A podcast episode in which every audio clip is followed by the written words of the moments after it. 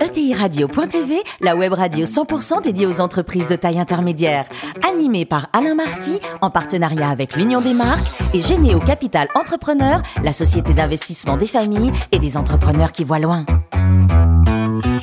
Bonjour à toutes et à tous, bienvenue à bord de ETIradio.tv. Vous êtes plus de 43 000 dirigeants d'entreprise à nous écouter chaque semaine en podcast. Réagissez sur les réseaux sociaux, sur notre compte Twitter, ETIradio-TV. À mes côtés pour co-animer cette émission, Fanny Letier, cofondatrice de GDO Capital Entrepreneur. Bonjour Fanny. Bonjour. Ainsi que Jean-Luc Chetrit, le directeur général de l'Union des marques. Bonjour Jean-Luc. Bonjour. Aujourd'hui, nous recevons Pierre-Olivier Brial, qui est le directeur général de Manutan. Bonjour Pierre-Olivier. Bonjour. Alors racontez-nous, vous êtes diplômé de l'EDEC et vous avez débuté votre métier, votre carrière comme consultant chez Bossard. Vous avez un souvenir d'un dossier en particulier qui vous a ému ? Alors j'ai le souvenir de ma première mission parce que moi j'ai fait une école de commerce et on m'avait envoyé chez Alcatel interviewer les ingénieurs qui développaient les puces embarquées dans les téléphones mobiles. Ah oui. Donc j'ai le souvenir des premiers entretiens où je me suis dit qu'est-ce que je fais là ? Mon avis tient 15 jours. Quoi. Bon, racontez-nous ensuite. Donc Manutan, vous l'intégrez à l'entreprise tôt, hein, en 2001. Et votre tout premier job dans le groupe, c'était quoi avant de bercer vers le e-commerce ? C'était l'e-commerce, c'est-à-dire directement. En fait, je suis rentré en 2001 au moment où le groupe a décidé de passer du catalogue à Internet, à l'e-commerce. Donc 2001, c'était quand même précurseur, hein, c'était assez tôt. Oui, c'était assez tôt. Alors aujourd'hui, donc, un mot sur l'historique de cette société. Ça a été créé en 1966, c'est ça ? Oui, alors l'histoire de Manutan, ça a été créé par un père et un fils. André Guichard dirigeait la filiale française d'une société américaine qui vendait des chariots élévateurs et il a vu que ces chariots élévateurs se vendaient par catalogue en Allemagne, aux États-Unis. Et donc il a décidé avec son fils de créer Manutan, donc, qui a été la première entreprise à vendre par catalogue du matériel de manutention. Et aujourd'hui, l'offre, parce que pour 800 millions d'euros de chiffre d'affaires, il faut revendre quand même des choses. Hein. Oui, alors aujourd'hui, on vend plusieurs centaines de milliers de références et on vend à peu près tout ce qui est possible et inimaginable dans les usines, les entrepôts, les écoles, les gymnases, les bureaux. Voilà. Et la résonance, Pierre-Olivier, elle est internationale ? Vous faites un peu en France et beaucoup hors de France ? Oui, alors la France, on a une division entreprise. Donc la marque Manutan, là, on fait 40% en France, 60% à l'international. Après, sur tout le groupe, parce qu'on a des filières dans les collectivités, on fait 60% en France et 40% à l'international. Fanny ? Alors Manutan, c'est une double histoire parce que c'est l'histoire d'un fondateur, Jean-Pierre Guichard, qui crée à partir de rien une entreprise qui aujourd'hui fait plus de 700 millions de chiffre d'affaires. Mais c'est aussi finalement l'histoire d'une transmission. Puisqu'en 2011, le fondateur finalement passe la main à une équipe dirigeante aujourd'hui solide et qui a pris en main l'avenir du groupe. C'est jamais facile ce moment pour un fondateur de transmettre. Est-ce que vous pouvez nous raconter ce moment et qu'est-ce qui a fait que ça a marché finalement cette transmission ? En fait, la transmission, elle a fonctionné. Donc aujourd'hui, on est trois à diriger l'entreprise. Donc Xavier Guichard, qui est donc le petit-fils et fils des fondateurs, Brigitte Auffret, qui est dans l'entreprise depuis plus de 30 ans, et moi. Donc ce qui a fonctionné, c'est que d'abord, on se connaissait très bien tous les trois depuis longtemps, que je pense que Jean-Pierre avait compris qu'on était compatibles et complémentaires. Et puis que quand il a décidé de nous laisser la direction de l'entreprise, il nous a dit, écoutez, vous faites ce que vous voulez, vous avez envie de tout changer, j'ai compris, moi, c'est plus mon truc. Par contre, je vous demande d'être toujours liés les uns les autres. Donc, je ne veux pas qu'il y en ait un qui prenne le business, l'autre les opérations. Donc, on a une organisation, on est toujours en fait obligé de se parler et on ne peut pas décider, en tout cas les décisions importantes, les uns sans les autres. Et puis, je crois que ce qui fonctionne, c'est qu'on est très unis sur le projet et les valeurs, mais très différents dans les centres d'intérêt. D'accord. Donc des personnalités complémentaires, mais chacun un œil neuf trois fois, quoi. Un œil neuf trois fois, et puis des centrages assez différents, ce qui fait que finalement on a chacun notre espace de liberté, mais qu'on se retrouve toujours sur l'essentiel. Et puis on peut avoir des conflits, des discussions, etc. Mais au final, on arrive toujours à trouver un accord. Donc on est très complémentaires. C'est marrant, Fanny, parce que régulièrement, il y a des avis à trois dans différents ETI. Hein, ça fait référence à la collégialité des prises de décision est souvent le gage d'une bonne décision. Et puis, alors, vous prenez la parole régulièrement sur votre sujet. Vous avez commencé par l'e-commerce. Votre sujet, c'est le digital. Et quand on vous écoute, on sent que l'entreprise de demain sera digitale ou ne sera pas. Est-ce que vous pourriez nous détailler un petit peu votre vision et notamment sur l'aspect stratégique de la gestion de la donnée ? En fait, si on regarde aujourd'hui tout ce qui fait une entreprise, c'est-à-dire proposer des produits et des services qui soient les mieux adaptés à ses clients et les concevoir, les produire de façon la plus efficiente, on voit qu'en fait le digital est vraiment partout. C'est-à-dire qu'il est complètement impossible aujourd'hui de réaliser, je pense, dans à peu près tous les métiers, concrètement, enfin correctement, ce qui est le cœur de l'entreprise, de réaliser sans être digital et sans utiliser la donnée. Donc c'est impossible, c'est-à-dire qu'on ne peut plus concevoir des produits, on ne peut plus les commercialiser, on ne peut plus même gérer ses recrutements aujourd'hui de façon efficace sans utiliser des outils digitaux et donc utiliser la donnée. Aujourd'hui, moi j'ai mis du temps à vraiment comprendre ce qui faisait la différence entre des entreprises comme les nôtres et les pure players, bon, pour citer Amazon par exemple, fondamentalement où était la différence. Et la différence, elle est vraiment dans cet usage permanent de la donnée et dans la recherche de la scalabilité, comme on dit. Et ça, nous, on a mis du temps à le comprendre. C'est-à-dire, c'est pour ça qu'on est vraiment passé de la logique de vente par Internet à être beaucoup plus digitaux. Et on découvre aujourd'hui tout le temps des processus sur lesquels on n'est pas du tout adapté, on n'est pas encore digitaux. Et pour vous donner un exemple très simple, quand il y a eu la crise Covid, évidemment, on a acheté énormément de produits, parce que nos clients nous ont demandé de vendre des produits. On a été très bon dans la relation, parce que si l'entreprise de demain doit être digitale, elle ne peut pas être que digitale. Donc on a été extrêmement bon, parce que nos clients nous ont demandé d'acheter des produits, on les a livrés. Mais on a acheté sur un mode assez particulier, et le temps qu'il nous a fallu pour les mettre en ligne, alors qu'on peut se dire qu'à la base, nous, on est un... Mais en fait, on s'est rendu compte qu'on a perdu plusieurs semaines. Et donc, on a vu dans ces périodes-là qu'il y avait encore beaucoup de choses chez nous qui n'étaient pas organisées de façon digitale. Optimisé, même si on est assez avancé par rapport à nos concurrents, on a encore beaucoup de travail. Et puis, il y a un autre thème qui vous tient à cœur, c'est la qualité de vie au travail, le bien-être au travail. Alors, j'ai eu la chance de venir chez Manutan à Gonesse, qui est un lieu « Great Place to Work ». Et en effet, on voit que c'est un investissement important pour le groupe. Ça vous paraît nécessaire pour attirer les talents? Concrètement, derrière, en fait, qu'est-ce que vous avez pu organiser pour finalement faire venir à vous les meilleurs et les garder? Alors, je pense que, honnêtement, à l'origine, le sujet n'est pas tant d'attirer les talents que vraiment ce qui est quelque chose dans l'ADN, je pense, de tout début de Manutan. Moi, j'y étais pas, mais moi, j'ai le souvenir qu'en 2001, quand j'ai passé mon entretien, nos locaux étaient dans le 12e et je suis rentré, j'ai dit, c'est là que j'ai envie de travailler. Ah oui. Je crois que, en fait... Et la famille Guichard, et aujourd'hui, on n'a jamais considéré que le monde du travail était à part et que, en fait, c'était un endroit différent dans lequel il fallait respecter des codes, etc. Donc, on a toujours vu qu'il y avait une continuité et que le monde du travail, le lieu de travail devait être un lieu où on se sentait bien. Mais je pense que l'entreprise, elle a quasiment été créée pour ça. Je pense qu'ils avaient envie de créer quelque chose. Et donc, on l'a toujours perpétué. Alors maintenant, on a plus de moyens. Mais c'est... Déjà, nous, on ne parle pas de bien-être. Parce qu'en fait, la logique est de dire une entreprise doit se transformer en permanence. Se transformer, ça veut dire se transformer collectivement, mais ça veut dire aussi bouger individuellement. Et pour bouger individuellement, il faut être dans un cadre qui le permette. Si on a développé un centre sportif, par exemple, c'est pas du tout pour faire l'équivalent d'un gymnase club ou c'est pas des avantages. C'est de dire on met à disposition une université, on met à disposition un centre sportif, etc. pour que vous mettiez en mouvement et que l'entreprise se mette en mouvement. Nous, on est un distributeur, on est fondamentalement un commerçant.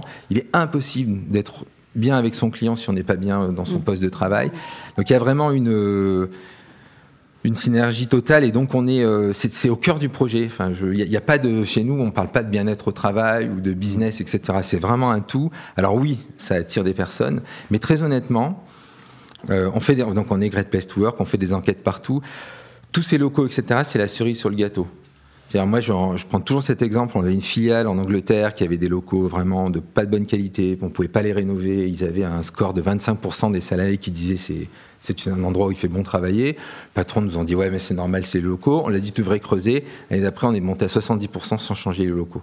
Donc il y a quand même des fondamentaux. Pourquoi je travaille? Qui est mon manager? Est-ce que je suis heureux, etc. Quand ça y est, effectivement, le cadre de travail rajoute et démultiplie. Mais il ne faut vraiment pas se tromper. C'est pas ça qui attire les gens chez Manutan. Enfin, moi, j'en suis. Combien de collaborateurs au total quand la banane chez vous? 2300. 2300. 2299, quoi. Il y en a toujours un qui n'est pas content. Mais non, bon. Avant de revenir sur les ETI, Jean-Luc, peut-être? Alors, justement, sur ces 2999 collaborateurs, j'imagine que c'est eux qui font de Manutan le succès, la réussite que vous évoquez. Et vous dites, je crois, Manutan, c'est du digital vendu par des humains. Donc, les fameux 2999 dont on parle. Et comment justement on peut arriver à rester humain et créer une relation de proximité avec ses clients en e-commerce? Quel est le secret?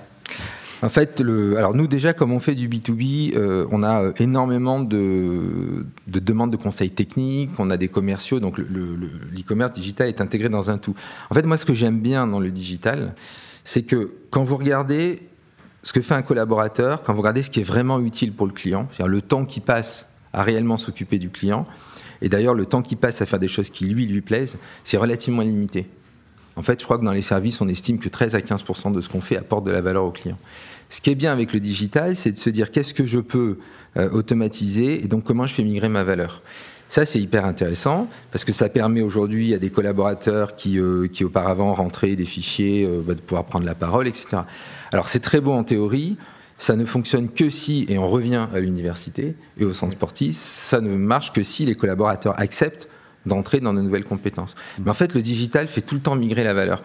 Mais aujourd'hui, on l'a vu dans la crise Covid. Nous, on a bien traversé cette crise parce qu'on est digital, donc on n'a pas eu de problème d'arrêt de production.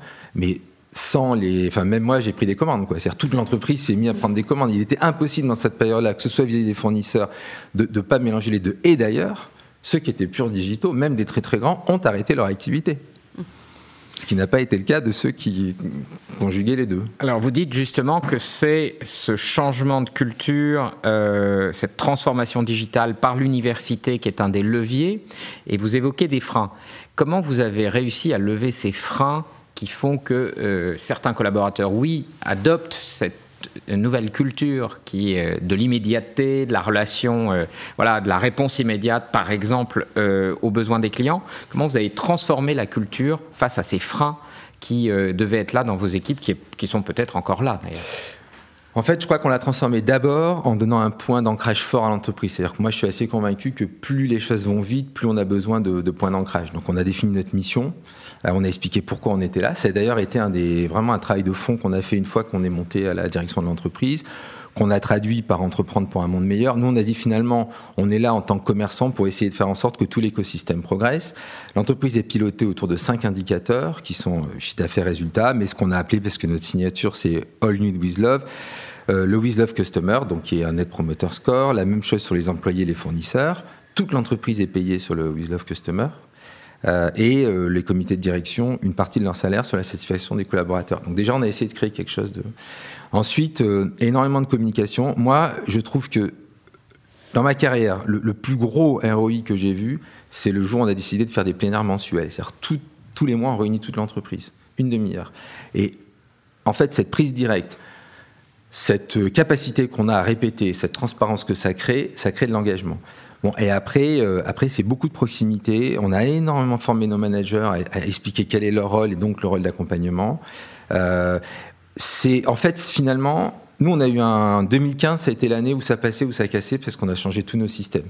Et il n'y a pas de digital sans des systèmes. Mais on leur disait, on n'en a rien à faire des systèmes. Si on était des passionnés de système, on aurait fait une SS2I. Nous, notre métier, c'est du commerce. Par contre, faire du commerce en 2020-2025, ça passe par...